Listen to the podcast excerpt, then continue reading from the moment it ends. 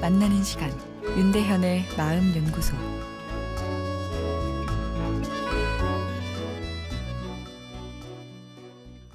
안녕하세요. 월요일 윤대현의 마음 연구소입니다. 오늘은 스트레스를 많이 받고 있는 여자친구를 어떻게 하면 잘 도와줄 수 있을까요?란 예, 청취자분의 사연입니다. 저에겐 내년에 결혼을 생각하는 여자친구가 있습니다. 아, 최근 들어 이 친구가 오랫동안 스트레스에 시달리는 것을 알게 되었습니다.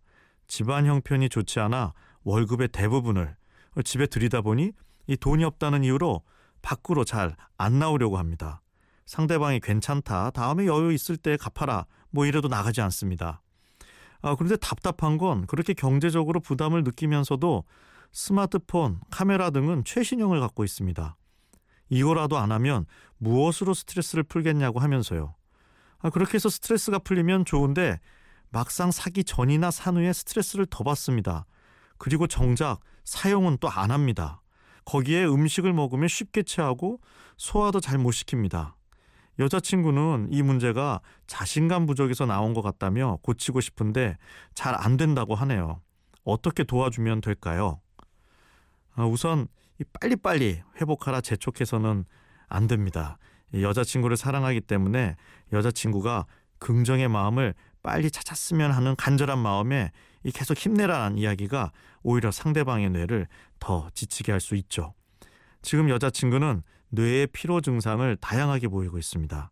돈은 표면적인 이유이고 사람을 안 만나려고 하는 것은 사람을 만날 뇌의 에너지가 고갈되었기 때문입니다. 뇌의 에너지가 고갈되었기 때문에 뇌의 감성 시스템은 쾌감을 원하게 되고 최신형 기기를 사고자 하는 욕구가 커지게 되는 것이죠. 문제는 이성적으로 돈을 쓰지 말아야 한다는 통제와 또 물건을 사려는 욕구가 충돌되니 이 뇌가 더 지치게 되죠. 산 물건을 잘 이용하지 않는 것은 필요한 물건을 산 것이 아니라 일종의 마약으로서 쇼핑을 한 것이기 때문입니다. 소화가 안 되는 등의 신체 증상도 뇌의 피로 증상과 연관되어 있습니다. 뇌와 오장육부는 신경과 호르몬 등으로 서로 상호작용을 합니다. 따라서 뇌가 안 좋으면 여러 가지 신체 증상이 나오죠. 내일 이어서 말씀드리겠습니다.